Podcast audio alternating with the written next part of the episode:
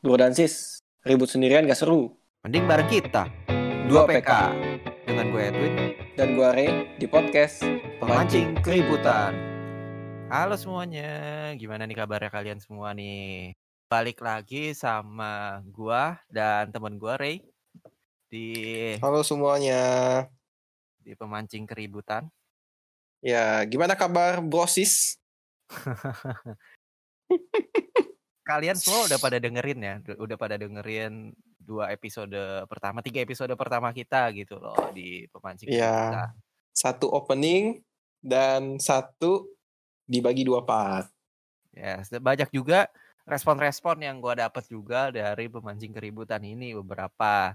Ada juga di Instagram yang gua minta responnya dan ya responnya cukup positif lah dengan kita punya podcast. Iya. Dan Ray, gimana nih kabarnya Ray? Kalau gua baik-baik aja ya. Seharusnya. Kalau lo gimana, Win? Sama lah baik-baik aja. Lagi pengen mancing keributan aja nih gua. Iya, Ya. betul. Gemes gitu loh, gemes. Iya, aduh. Tapi kalau Gitu deh ya. gua kan sebenarnya kan jualan baju nih Ray secara online gitu loh. Gue jualan Hmm, baju hmm, secara hmm. online. Basically gua semuanya udah tulis di online shop itu deskripsinya dan lain-lain bahannya, ukurannya dan lain-lain gitu loh. Tapi sampai Oh. ini yang bikin gua kesel, bikin gua greget gitu loh. Kayak hmm, setiap kali ada orang pesen atau setiap kali ada orang nanya gitu loh. Dia selalu menanyakan sesuatu yang udah gue tuliskan di deskripsi. Ya sebenarnya nggak nggak masalah sih maksudnya ya gue sebagai penjual gitu kan menganggap pembeli itu adalah raja gitu loh jadi semua harus dilayani gitu loh Tapi masalahnya Raja emang ada yang bodoh. Bukannya kalau Raja itu walaupun punya eh, ajudan, walaupun punya apa penasehat, dia tetap untuk mengambil keputusan harus mikir dan mencari-cari data terlebih dahulu. iya dong, bener dong, iya nggak? Hmm, mungkin dia salah satu raja yang selalu pakai kacamata hitam itu loh yang selalu nyanyi pakai kacamata hitam Raja judi. Raja judi itu dewa judi sih. raja raja judi Bukan ya. Enggak ini raja penyanyi maksud gua band raja band raja band oke jadi kita balik nih gua kadang tuh kesel aja Mm-mm. ngeliat kayak orang tuh di deskripsi kayak Sama-sama. Ya, betul. Nulis ukuran ini ready atau enggak terus ini bahannya apa gitu loh Eh, sebenarnya gua udah tulis semua di Hmm. deskripsi gitu loh semuanya udah ada Hmm, dan hmm, hmm. lain-lain tapi kadang tuh kayak ini hal kecil bahkan hal kecil seperti itu ditanyakan kembali gitu loh apalagi hal besar apakah mereka membaca gitu loh gitu Hmm, I see, I see. Tapi kalau gue boleh membantah sedikit ya, Hmm. kalau menurut gue nih ya, Win, Hmm. kalau menurut gue bertanya stok barang ready atau enggak, eh, menurut gue nggak jadi masalah karena ya Hmm. mungkin eh, dia eh, sebagai pembeli dia menganggap lu adalah seller yang menjual di eh, let's say ya Hmm. lebih dari satu platform, oke oke? Ah. Jadi ketika lebih dari satu platform, misalkan eh, stok barang lu 100 nih, Ah.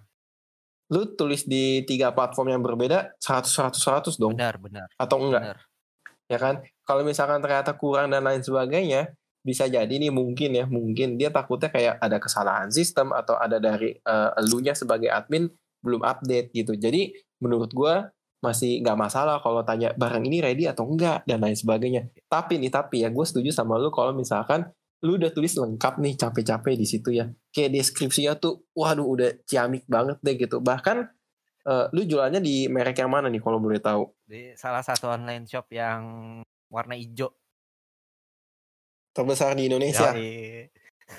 Nah, ini ya, ini ini bantahan gua nih. Eh, gue mendukung lu gini. Setahu gua ya, jualan di merek yang itu, bahkan lu tulis deskripsinya aja tuh mempengaruhi semacam sistem rating eh, kelengkapan Yes, informasi setuju. dari barangnya. Ah. Bener kan ya? Ah, Lu sebagai penjual nggak mungkin dong maunya kasih informasi yang nggak ada eh, apa, nggak lengkap dan lain sebagainya, bahkan bisa menjerumuskan orang gitu. Ya, kayak, maksudnya lu udah capek-capek eh, ngetik dan lain sebagainya, lu cari informasi, lu berusaha tuh eh, mengajak orang supaya lebih pinter baca barang lu dan lebih percaya, jadi mau beli, ya kan? Itu kan bagian dari effort lu gak sih? benar benar gue sebenarnya Iya. Setuju sama pernyataan lu kalau misalnya gue sebagai pembeli pun gue kadang suka nanya sama penjualnya gitu, "Gan barang ready nggak?" Gitu. Itu barang ready itu salah satu hal yang yang lumrah lah karena kan mungkin aja dia jualan di kayak tadi lu bilang jualan di beberapa platform gitu. Iya iya, Tapi betul betul. barangnya mungkin ada 100 100 100 ternyata sisanya itu tinggal berapa kan kita nggak tahu gitu loh, makanya kita bertanya gitu, itu nggak apa-apa. Tapi yes, betul betul, setuju setuju, tapi kalau misalnya kayak hal yang seperti misalnya size-nya berapa senti dan lain-lain yang sebenarnya itu udah dikasih gitu loh di deskripsi, udah dikasih misalnya, eee, ukuran sepatu gitu, kalau ukuran nomor 9 tuh 42,5 atau 8 tuh 42 ukurannya berapa senti gitu, kan udah jelas gitu kan. Mhm. Kalau sepatu pun bahkan ada ininya ya, eee, dia sizing dari Eropa atau Asia Iya, punya heeh. sistem pena apa, penomoran. Iya. Lu kan tinggal ukur aja kaki lu berapa kan gitu ibaratnya dan lu Iya, atau mungkin pakai referensi sepatu kita yang punya, kan di situ mungkin ada label. Labelnya masih ada, bisa baca gitu. Oh, kira-kira cocok gak ya gitu kan. Yes yes, setuju setuju. Ngomong-ngomong soal masalah yang kayak gitu loh, yang kita sebenarnya udah ada di deskripsi dan lain-lain yang sebenarnya untuk penjual itu udah lengkap, tapi untuk pembeli itu dia males untuk membaca. Gue punya salah satu data nih Iya, ya, punya salah satu data bahwa di Indonesia ini menurut, eee, ibaratnya statistik PISA namanya, PISA, Program for International Student Assessment. Itu Indonesia berada di posisi Mhm. 74, eee, Dari? da dari seluruh dunia ya, dari seluruh dunia, itu posisi 74 kualitas membacanya, ibaratnya bisa dibilang gitu, budaya membaca gitu loh. Nomor Mmm. satunya Cina, 2 Singapura, 3 Makau. Tapi kita nomor 74, kan berarti udah parah banget kan gitu loh. Kayak ibaratnya kayak ini tuh bener-bener ranking-nya tuh kayak ranking Darurat. ranking darurat. Bahkan gue punya data lagi nih dari Kemendikbud. Jadi sebenarnya Indonesia itu provinsinya lumayan banyak kan. Provinsi lumayan banyak karena dia kepulauan juga. Heeh. Tapi yang lu tahu itu 80 sampai 90% provinsi di Indonesia itu memiliki skor merah untuk budaya membaca.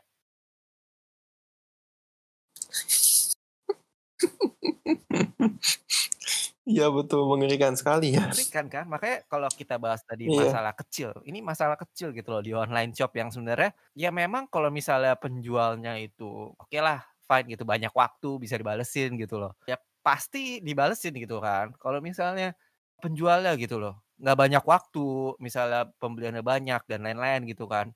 Terus kita nggak menanggapi mereka si pembeli, akhirnya si pembeli kasih rating kita tuh rendah gitu loh. Mmm, jangankan itu Win, setahu gua merek yang lu sebut ya, dia semacam punya rating yang bisa memperhitungkan elu tuh kecepatan membalasnya lebih dari 1 jam atau enggak gitu. Iya betul betul, gue setuju. Untuk untuk skor toko lu gitu. Mhm. Ka kayak mengerikan banget kalau misalkan dalam waktu 1 jam lu musti bales, tapi ternyata konten dari chat pertanyaannya tuh ya, "Ini ready nggak?" Gitu, atau kayak yang tadi lu bilang, "Ini ukurannya gimana ya?" Dan lain sebagainya. Aduh, emang lu nggak baca apa di deskripsi? Nah, makanya setahu gua ya di Tokopedia ada apa namanya, auto reply ya. Soalnya gua nggak nggak ngaktifin auto reply itu. Iya betul, heeh, gua pakai, ada. Iya kan, ada auto reply gitu loh. Tapi Mhm mhm. eee, masalahnya kayak, mmm, kalau misalkan oke, si online shop itu atau si apa ya, Tokopedia lah, kita langsung ngomongnya sebut merek, itu menilai Mhm. menilainya dari kecepatan kita membalas. Oke, it's fine gitu loh. Tapi setelah barang terima, si Mhm. pembeli itu wajib untuk menulis ulasan gitu loh. Oke, dia wajib menulis ulasan nggak wajib Ah, sih, iya iya, dia betul punya betul hak betul. dia punya hak untuk nulis ulasan atau cuma kasih bintang atau ya udahlah biarin aja itu udah okelah udah udah kelar, gua udah barang udah terima, udah tulis barang selesai atau telah diterima barangnya dan lain-lain. Tapi kalau misalnya si pembeli yang kesel karena kita nggak bales gitu loh, atau balasan kita singkat, jelas, dan padat gitu loh. Kadang kayak kita dikasih ulasan yang apa, seller-nya tidak responsif lah, atau seller-nya Iya, setuju setuju, seller-nya nggak informatif lah dan lain-lain. Itu semua udah ada di deskripsi Bro, gitu loh. Tapi kenapa lu tulis kayak gitu? Kesel kan orang kan. Iya, tapi, eee, banyak faktor sih Win. Satu pasti kita runut dari, budaya membacanya nggak ada. Mhm. Menurut gua ya, ada ada satu lagi tuh kayak, eee, apa namanya, di kolom chat-nya sendiri nih, itu ada semacam template dari segi pembeli untuk bisa langsung menanyakan ya, Hai barang ini ready nggak? Terus template kedua bisa dikirim hari ini nggak? Terus template ketiga terima kasih gitu. Uh, ini kalau misalkan bisa diatur dari segi uh, si penjualnya ya, hmm. mungkin kan kita bisa filter ya, kayak otomatis pertanyaan buat uh, satu barang dan lain sebagainya apa sih dan lain sebagainya gitu. Tapi kan kalau misalkan pertanyaan di luar ini uh, apa ya bilangnya ya? Kayak memang tuh behavior dia tuh lebih enak. Uh, gue maunya informasi yang berdasarkan chatting, bukan apa yang gue baca gitu. Karena mungkin apa yang dia baca tuh kayak satu males, dua ada kecurigaan, ah kayaknya informasinya nggak update nih dan lain sebagainya gitu nggak sih kalau menurut tuh? Ya, ya gue setuju kalau misalnya kayak kecurigaan informasi itu update atau enggak, kita kan maksudnya kita menulis kalau kita jualan kan pasti kan oke okay, ini semuanya yang kita jual kalau misalnya ada update ya pasti kita update gitu loh. Kalau misalnya hmm, betul, ada betul. update misalnya ukurannya berbeda itu pasti kan kita update. Nggak mungkin no penjual membodohi pembeli karena uh, informasi yang kita berikan itu salah gitu loh. Kecuali memang niatannya mau nipu iya, ya. kecuali niatannya mau nipu gitu loh. iya, aduh. Jadi kalau misalnya dia nanya update atau enggak itu pasti penjual selalu update. Tapi kalau misalnya dia nanya barang itu ready atau enggak, ya mungkin penjual agak kewalahan ya untuk memberi update barangnya gitu loh. Maksud gua tuh lebih ke oke okay, yang kayak tadi lu bilang gitu loh. Mungkin gua jualan di tiga online shop gitu loh. Dan di online shop yang di Tokopedia mungkin stoknya itu ditulis di bawah 100 gitu loh. Enggak exactly misalnya barangnya tinggal 30 atau 20 gitu loh. Tapi dia masih kayak ada di bawah 50 atau di bawah 100. Itu yang sebenarnya bisa menolong betul, si penjual sebenarnya. Kita nggak kasih tahu exact uh, total barang kita tuh ada berapa, tapi misalnya di bawah 50, di bawah 100 itu kan kita harus update juga sebagai penjual. Yes, betul. Tapi kalau ngomong jujur ya, hmm. uh, bicara soal stok dan lain sebagainya, ini pengalaman gue ya. Gue tuh di salah satu online shop ya, juga jualan uh, biji kopi habis digiling gitu. Jadi bubuk kopi. Nah, gua beli bahan baku bungkusnya itu juga dari online shop yang sama nih misalkan gitu ya. Jadi gua beli dari online shop, gua kelola sendiri, gua bungkus, gua kirim. Nah, yang terjadi adalah gue pernah punya pengalaman, gue beli bungkusan tanpa tanya barang ready atau enggak, gue maksin aja nih, oh dia lagi siapnya berapa gitu. Nah, pada saat kenyataannya di real life-nya dia tuh minta maaf ke gue uh, sorry nih kak kita nggak siap kalau 50 bungkus gitu. Terus uh, eh, gue tanya dong via chatting oh jadi mau dibatalin lewat toko atau lewat saya nih? Gitu. Terus dia bilang karena kesalahan toko toko aja yang batalin nggak bisa meng, apa mengaccept permintaan customer gitu. Terus gue tanya oh jadi kalau gue pesen ulang maksimalnya berapa bungkus? Terus diceritain kita kalau mau kosongin stok ada di angka 40 gitu. Oh ya udah saya beli 40 tolong jangan dijual ke siapa-siapa dulu ya. Oke, siap. Maaf, maaf ya, Pak gitu. Hmm. Kalau kasus-kasus kayak gitu kan berarti uh, ya itu apa ya bilangnya ya? Informasinya tidak tersedia di dalam sistem. Sorry, itu lo beli di Bukan online salah. shop mana? Karena kan gua nggak tahu nih. Di Tokopedia juga. Oh. Tapi kan si Jadi, Tokopedia uh, kan ada yang yang kayak tadi gue bilang gitu barangnya di bawah 100, barangnya di bawah 50, dia ada tulis kayak gitu di bawah di bawah 50 atau enggak? Iya, iya betul. Barangnya itu di bawah 100. Tapi gua maksin uh, 50 si tokonya itu lagi nggak uh, stok aslinya nggak punya 50 win. Gue paham, gua paham. Jadi dia bilang mohon maaf nih gue cuma punya 40 mau gue simpenin nggak terus nanti lu uh, ini lagi gitu. Paham. Tapi Iya, gitu sebagai sih. penjual mm -hmm. juga bertanggung jawab gitu kan. Iya, iya betul betul. Ya, si penjual juga bertanggung jawab gitu loh. Intinya ya lu percayakan aja ke si penjual dan percayakan aja ke si online shopnya itu karena mereka buat suatu sistem itu kan pasti udah trial and error dan lain-lain gitu loh. Pasti kalau misalnya barangnya kurang itu pun duitnya bisa dibalikin gitu kan. Eh uh, ada ininya sih, ya. ada plus minusnya. Uh kalau lu belanjanya pakai kartu kredit pengembaliannya beberapa, ada berapa kali berapa, berapa jam hari kalau si ya kalau si OVO kadang tuh jadinya balik lagi OVO atau jadi eh, saldo dan lain sebagainya gitu. Ya kalau eh, masalah kayak gitu mungkin ke depannya kan pasti ada ini perbaikan Ya, dan lain sebagainya kan. Setuju, setuju. Ya Mm. intinya intinya dari gua itu kalau misalnya sesuatu yang ada di deskripsi itu nggak usah ditanyain lagi gitu loh. Ini masalah stok, Yes betul. masalah stok ya itu hak kalian mau nanya gitu loh maksudnya. Ya mungkin karena Mm-mm. si penjual nggak ada stok ya kita harus nanya gitu kan kayak tadi masa lalu kan sebenarnya dia cuma punya stok 40 tapi pada saat itu lu nggak sebelumnya nggak bertanya ke si penjual kan. Enggak, karena kan ya kayak lu bilang Iya, tadi, kita kan nah. masih bahas yang eh, kasusnya lu, kalau di gua, pengalaman gua, ya gue percayakan sistem, di sistem 50, gua paksa 50 aja gini, oh bisa nih 50, tapi Setuju. ternyata kenyataannya dia nggak sanggup. Setuju, setuju. Tapi eh, eh, kita mungkin mulai move on ke masalah lain ya, terkait dengan darurat membaca ini. Lu suka sebel gak sih kalau misalkan ada orang tuh kayak protes ya, atau kejadian-kejadian protes orang terhadap satu atau dua toko, yang berkaitan dengan eh mereka tuh menjelek-jelekan tokonya beda, apa memberikan rating rendah Hmm. gara-gara waktu pengirimannya terlambat yang sebenarnya kejadian nyatanya itu salah si kurirnya. Ah ya, itu gua tuh kayak aduh gila lu.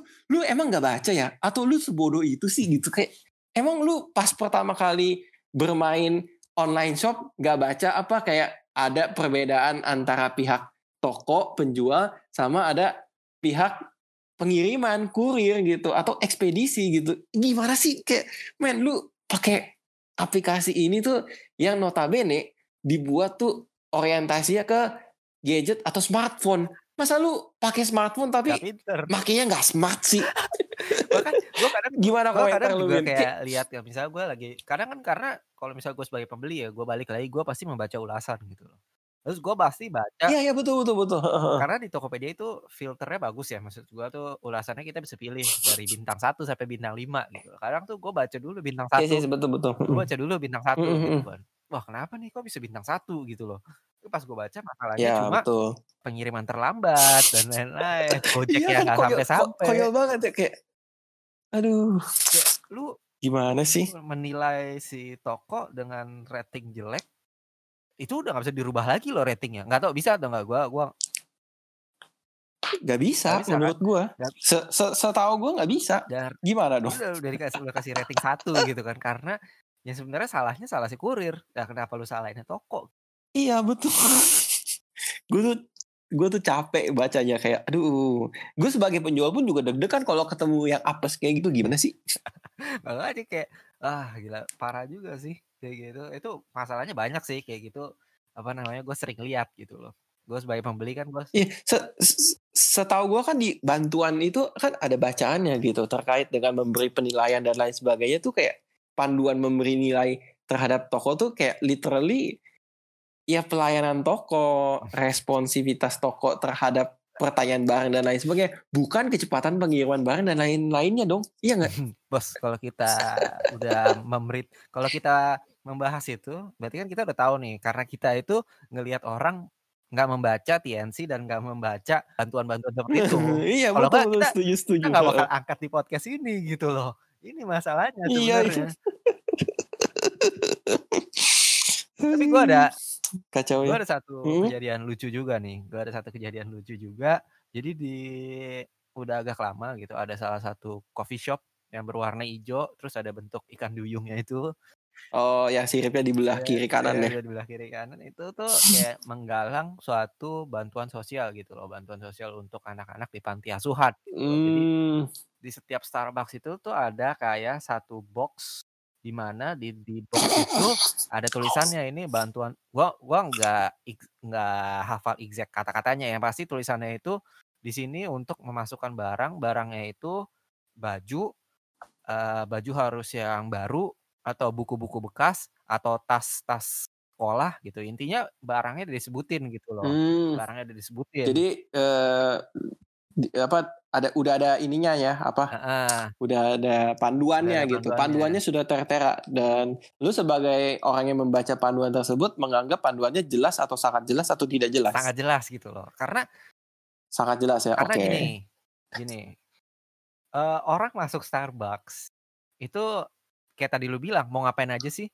Uh, minum kopi, meeting gitu kan, atau ya Iya, atau nongkrong sama temen. sama teman. Berarti kan lu punya duit, lu ibaratnya bisa gue bilang smart gitu loh. Lu punya duit smart lo ke Starbucks gitu loh. Tapi oke, ini satu poin gitu. Poin kedua, di kotak itu itu nggak bisa sembarang lu langsung nyumbang gitu loh. Jadi lu harus masuk ke website Starbucks, terus lu pilih Mhm. pilih anak panti asuhan yang mau lu sumbang, terus lu tulisin lu nyumbangnya apa aja gitu loh.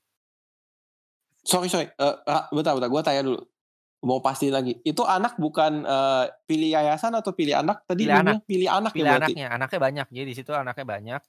Eee, lu bisa pilih Ada foto-fotonya ada gitu? ada foto-fotonya, lu bisa pilih gitu loh, lu mau pilih Wah. orang gitu.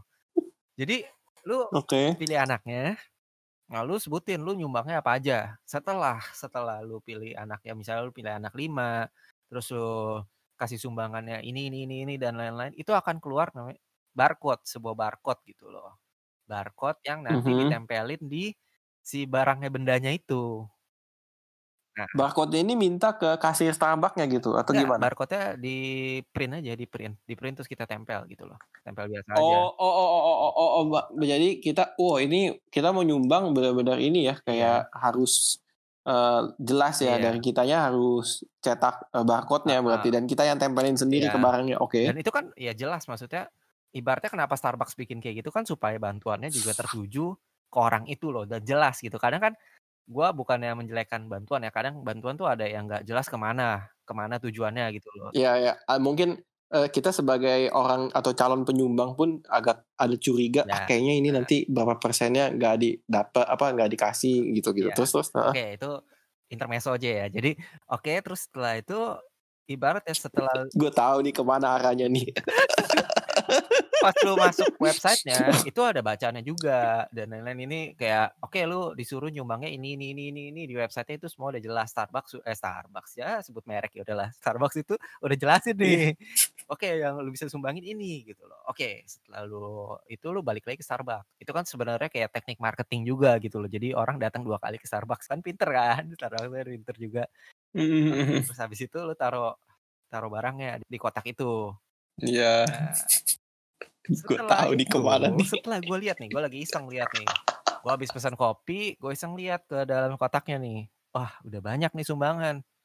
Ada satu paket yang mencurigakan itu, Rey. Ada satu paket bentuknya amplop tipis. Apakah itu? Bentuknya amplop tipis kan nggak mungkin gitu baju masuk amplop tipis atau tas itu masuk amplop tipis. Eh, gue nggak mau sujon gitu ya. Intinya kemungkinan besar itu duit, nggak mungkin kan sertifikat tanah gitu kan. Atau bisa aja itu amplop kosong. Ayo gimana Wah, dong? itu keterlaluan kalau amplop kosong. Oke, itu udah jelas gitu loh. Tapi berarti itu menyalahi aturan karena barang yang ada di situ tidak ada QR code-nya kan atau scan Iya, code-nya nggak kan? ada, nggak ada. Ya maksud gua, oke, oke gitu. Oke, aduh. gue paham. Ini untuk eh, bantuan sosial gitu. Kenapa lu masukin amplop yang isinya duit? Nggak, nggak, su- gua sujon aja, maksudnya itu isinya duit gitu loh. Eh, mau ngapain gitu loh? Kan lu bisa baca di atasnya nih, untuk nyumbang ini lu lakukan ini, ini, ini, ini, dan barangnya ini, ini, ini, ini. Terus itu udah jelas semuanya, informasi udah jelas gitu loh. Men, Tapi tapi tapi tapi tapi Edwin, tapi Edwin, kalau memang niatannya baik, kenapa harus dihalang-halangi? Ya bener niatan baik. Jadi emang tujuan lu nggak tujuan lu ngasih duit ke anak kecil itu anak kecil itu bakal beli tasnya atau bakal beli buku. Ya mungkin aja anak gitu kan. Ya Bisa aja kalau misalkan dia tahu harga satu tasnya tiga ratus ribu, dua ratus ribu, atau ya berapa sih tas sekarang lima puluh ribu gitu. Kalau misalkan SD ya. Ujung-ujungnya dia Eh, dia nggak eh, pakai buat beli tas, dia ke PS rental gitu main PS bang. Tapi tapi tapi pada saat sumbang emang yang nerima langsung anak-anaknya nggak ada ininya eh, perwakilan dari yayasan atau Ya, apanya mak- gitu. ya makanya kan si penengahnya itu kan di aplikasi itu menuju ke anaknya, anaknya kan dipilih kan. Maksudnya lu mau anak si A, B, C, D, E, udah Hmm. dipilih gitu kan. Tapi kalau masukin amplop itu nanti Hmm. nyumbangnya ke mana gitu. Tapi tapi tapi Win, ini menarik Win. Gue jadi berpikir ya. Tadi kan lu bilang apa? Ada tas, ada Buku. eh, apa tadi? buku, baju, Buku baju harus sama baru ya, jangan baju. Nah, Baju, oh, oke. Baju harus baru. Kalau buku boleh bekas.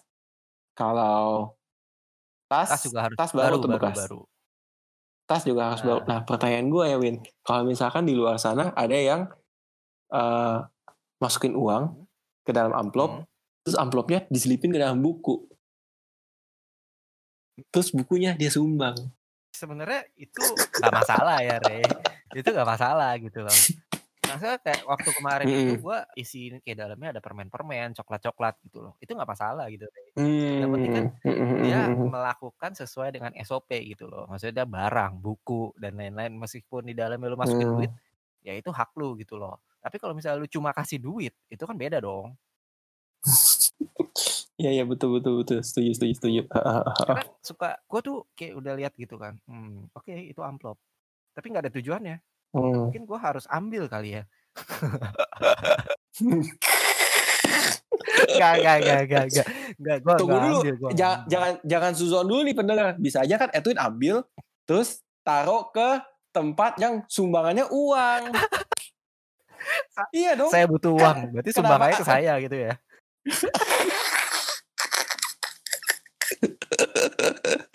Aduh. Ngomong-ngomong soal apa? eh berarti itu orang-orang yang tidak membaca instruksi dan lain sebagainya ya. Hmm. Eh gue juga punya pengalaman. Jadi gue tuh dulu pas di kantor travel ya mau bikin satu produk eh, jalan-jalan ke satu mall di daerah Tangerang nih Win. Hmm. Yang salah satu fasilitasnya tuh cukup lengkap gitu. Ada bowling, ada restoran eh, mancanegara lah Jepang, Indonesia dan lain sebagainya gitu.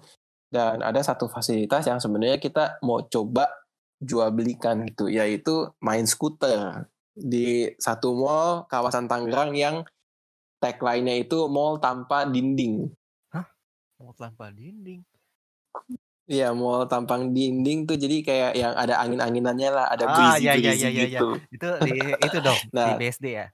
Iya di BSD. Nah, terus ya pada saat gua survei, gua foto-foto dan lain sebagainya, gue tuh ngelihat ada satu area taman ya, Heeh. ada tiga skuter tuh tertinggal di situ gitu. Tunggu tunggu.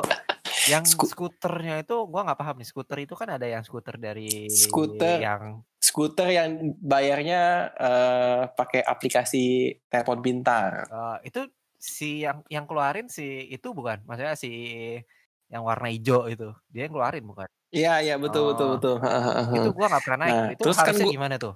Penasaran gua. Nah, terus gue juga, eh, gue kan penasaran. Gue datengin dong skuternya Hmm. gitu, kayak ngeliat-ngeliat dan lain sebagainya. Oh, emang di sini ada jualan skuter di mana gitu? Eh, bukan jualan, maksudnya kayak bisa sewa dan lain sebagainya.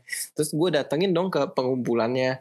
Nah, di situ tuh ada tulisan dan ada instruksinya bahwa kalau sudah selesai dipakai atau baterainya habis dan lain sebagainya, mohon dikembalikan ke tempatnya. Hmm. Tapi ini ditinggal begitu saja di sana gitu. Jadi kan gue bingung ya, ya ampun, lu udah bisa bayar suatu fasilitas untuk kesenangan lu, tapi masa lu kayak gak bisa baca instruksi sampai habis sih gitu. Lu bisa bayarnya aja kan berarti lu udah baca dong langkah-langkah cara pembayaran. Bener gak Win? Heeh, betul. Ya kan berarti kan oh setidaknya budaya membacanya ada di situ gitu. Karena di situ gak ada pengawasnya sama sekali. Kalau ada pengawasnya kan mungkin dia nggak baca, tanya aja ke pengawasnya, Mas atau Mbak, ini gimana cara pakainya gitu. Tunggu tunggu. Mungkin kan diinstruksiin dan lain sebagainya. Sebelum lanjut nih, kalau Mm-mm. misalnya udah pakai nih, itu kan berarti kayak gua nggak paham nih maksudnya untuk naik itu kayak ada waktunya gitu, misalnya setengah jam, terus ada kalau misalnya setengah jam nggak habis terus dia mati mesinnya atau gimana? Gua nggak paham. Ya nggak bisa dioperasikan lagi dong, kayak lu mesti bawa atau rental gitu. Oh. Eh, emang maksudnya lu tenteng. Berarti si pemakai jasa eh, pemakai benda itu berarti harusnya udah tahu dong waktu gua nih cuma setengah jam nih. Nah, terus untuk nyampe ke tempat balikinnya eh, lima menit nih. Jadi sebelum lima menit gua kayaknya harus udah balikin gitu kali ya. Mm-mm, betul betul. Oke oke oke.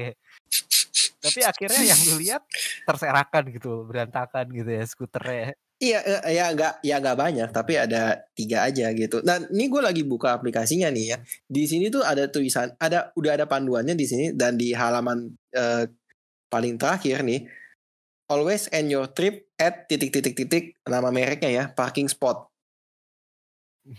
Oke. Sampai ini kayaknya update terbaru nih. Jadi di halaman paling belakangnya ada tambahannya lagi. Don't leave scooters lying around there is a 300,000 fee if you do. Waduh. Serius. Jadi kalau lu jadi kalau lu tinggal eh, lu bisa kena denda 300 300 ribu rupiah. Iya. mm-mm. Nih nih, nih gue kasih sekarang eh, mau di Discord atau mau Nah, gue di sambil lihat ini IG. di aplikasi yang depannya G belakangnya B kan. eh ya betul. Oke, gue sambil lihat nih. Ini gue langsung aja send set gitu. Internet gue cepet kok. Oh, siap. Siap, siap, siap, siap. siap. Discord atau Tuh, lihat kan ya Dis- di IG Oke, IG. Oke, gue lagi buka nih. Iya, kayaknya sih kalau dulu belum ada update ini, sekarang baru ada ya. Kayaknya sih gitu ya. Iya, makanya mereka tinggalin aja gitu kan. Iya. Kalau misalkan sekarang, ayo lo kapok dah lo 300 ribu melayang. Heeh, makanya kita kayak sebagai pemakai juga harus pinter-pinter mengelola waktu ya maksudnya lu kalau nggak mau capek gitu loh didorong atau ditarik itu skuternya sampai balik ke tempat itu ya lu udah bisa memanage waktu lu misalnya Hitung-hitung ininya, Iya. iya betul-betul. heeh. tuh dan akhirnya dia kasih kayak bacaan seperti ini kalau sampai nggak dibaca lagi sih keterlaluan gitu loh Iya betul-betul. gila Tapi masalahnya kan, ini bacaannya bukan suatu paksaan, Win. Hmm, Ini kan kayak semacam di atas kiri, eh atas kanan gitu ada tombol gitu kan. Jadi kan suatu yang opsional. Mungkin kan sebagai pengguna eh, aplikasi atau pengguna fasilitas ini yang sebelumnya udah pernah main gitu, udah tahu kok cara ininya gitu. Mungkin nggak akan baca-baca lagi dong panduan dan lain sebagainya. Tapi kalau ini kan yang gue mau guys bawa di sini adalah dulu kejadiannya selain tidak membaca, nggak ada akhlak juga dong. Iya sih darurat akhlak dong lu kayak men itu fasilitas bersama kenapa lu telantarin gitu aja sih gitu. Anda bisa bersenang-senang tapi tidak bisa bertanggung jawab gitu. gue jadi gara-gara ngomongin itu yang fasilitas bersama gue jadi inget yang di Jepang itu yang buang sampah sembarangan itu lagi ngetren tuh nggak salah Buang sampah sembarangan yang yang gimana orang nih? Indonesia di di Jepang apa ya dia buang sampah sembarangan gitu loh Oh, lagi masalah Kayaknya gua pernah baca beritanya. hari ini gue baru baca juga tapi kayak sebenarnya kayak di Indo udah banyak tulisan uh, dilarang buang sampah sembarangan gitu. Udah banyak banget tulisan kayak gitu. Maksudnya di kayak di contoh di fasilitas publik gitu misalnya kayak di Dufan atau di Taman Mini gitu kan. Itu banyak banget tulisan dilarang membuang sampah sembarangan atau misalnya buanglah sampah di tempatnya gitu loh. Tapi kita nggak baca gitu loh. Kayak- meskipun kita baca tuh kayak oke kita nggak lakukan atau enggak lakukan gitu. ya, ya udah buang aja gitu loh sebenarnya memang Ini ini turis atau bukan sih ini? gua nggak Gue lagi sambil baca nih. tapi ada kan lu udah baca ya Ya, eh gue cari di ini ya internet beritanya sih terbit 10 jam yang lalu ya baru. di tanggal rekaman kita. Iya ya baru berarti. Heeh. Oke lah, heeh. karena kebiasaan ya. Kebiasaan kita orang Indonesia yang darurat membaca akhirnya Hmm. terbawalah sifat seperti itu ke internasional dan itu membuat malu Indonesia gitu loh ya kan Iya, oh, betul betul. setuju. Kalau sebenarnya kalau kita bedah dari ini ya dulu deh. Definisi pentingnya membaca dulu. Kalau menurut lu gimana Win? Kalau menurut gua dulu ya. Kalau menurut gua itu adalah membaca itu kan adalah kemampuan untuk mengolah data dan informasi dari yang bentuknya sebuah tulisan. Definisi paling sederhananya gitu. Jadi misalkan ada satu bacaan nih, gue baca ya, kemampuan membaca gue bisa nih, oh huruf A, B, C, D, E dan lain sebagainya dirangkai menjadi kata, menjadi kalimat, menjadi paragraf dan lain sebagainya. Terus dari hasil uh, bacaan yang gue lakukan, gue mengolah data dan informasi yang ada di dalam paragraf tersebut. Sehingga setelah setelah gue olah di kepala gue, gue harus bertindak sesuai dengan Yang arahan baca. yang ditujukan sesuai dengan ya konteksnya. Kalau misalkan kayak tadi eh, fasilitas main skuter, tolong dikembalikan. Ya kembalikan berarti dong instruksinya.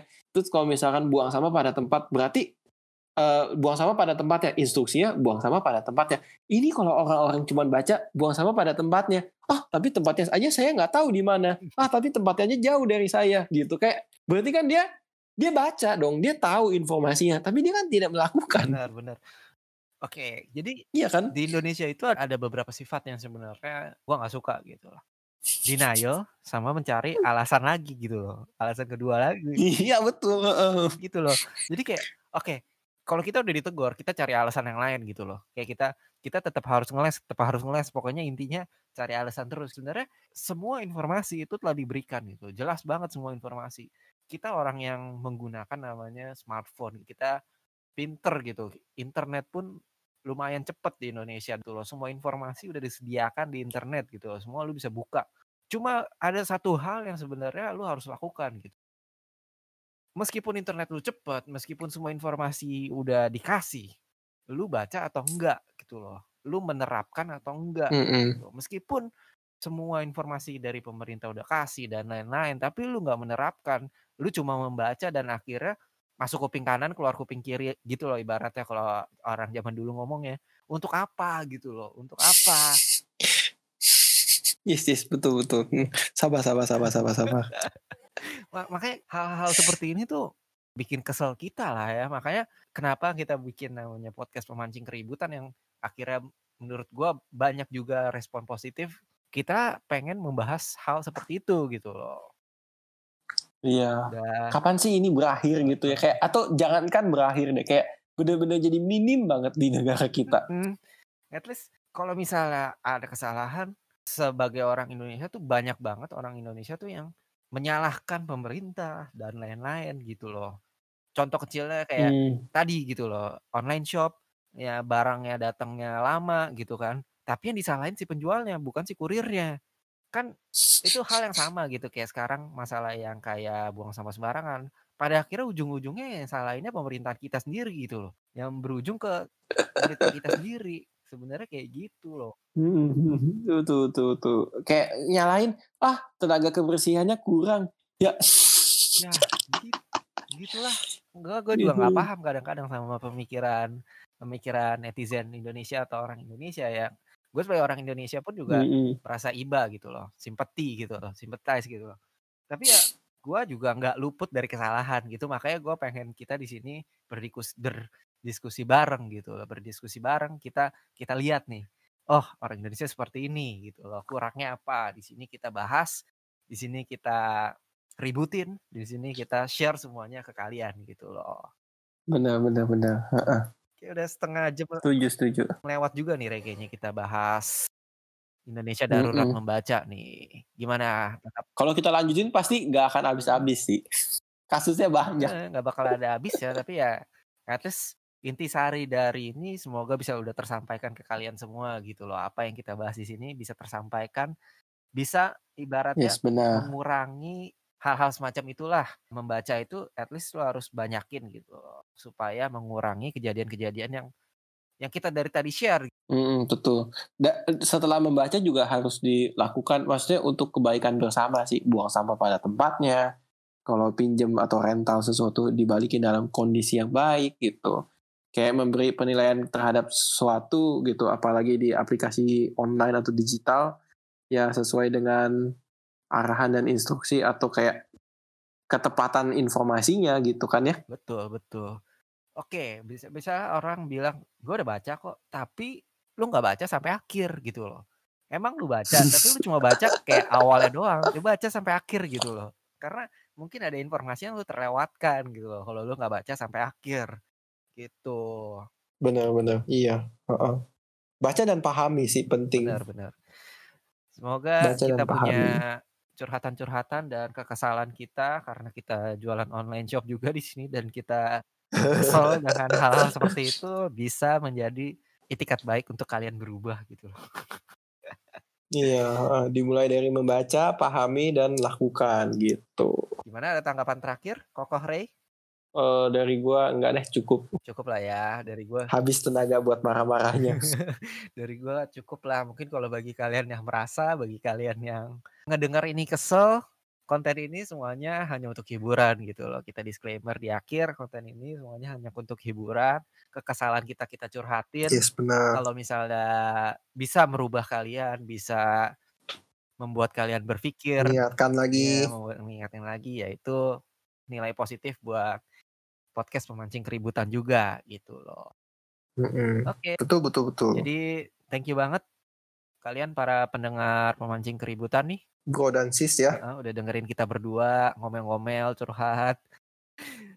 Kalau misalkan Bro dan Sis juga punya pengalaman yang sama atau ada pengalaman lain yang mungkin udak-udak bolehlah uh, ngobrol-ngobrol sama kita kirim lewat email gitu ya sudah tertulis di deskripsi. profile deskripsi channelnya berarti ya. Deskripsi channel gitu loh. Oke kita tutup aja ya lah ya untuk podcast hari ini. Oke siap siap. gua Edwin. Dan gua Re pamit undur diri dulu dari memancing keributan. Dadah, dadah. Stay, stay healthy keep safe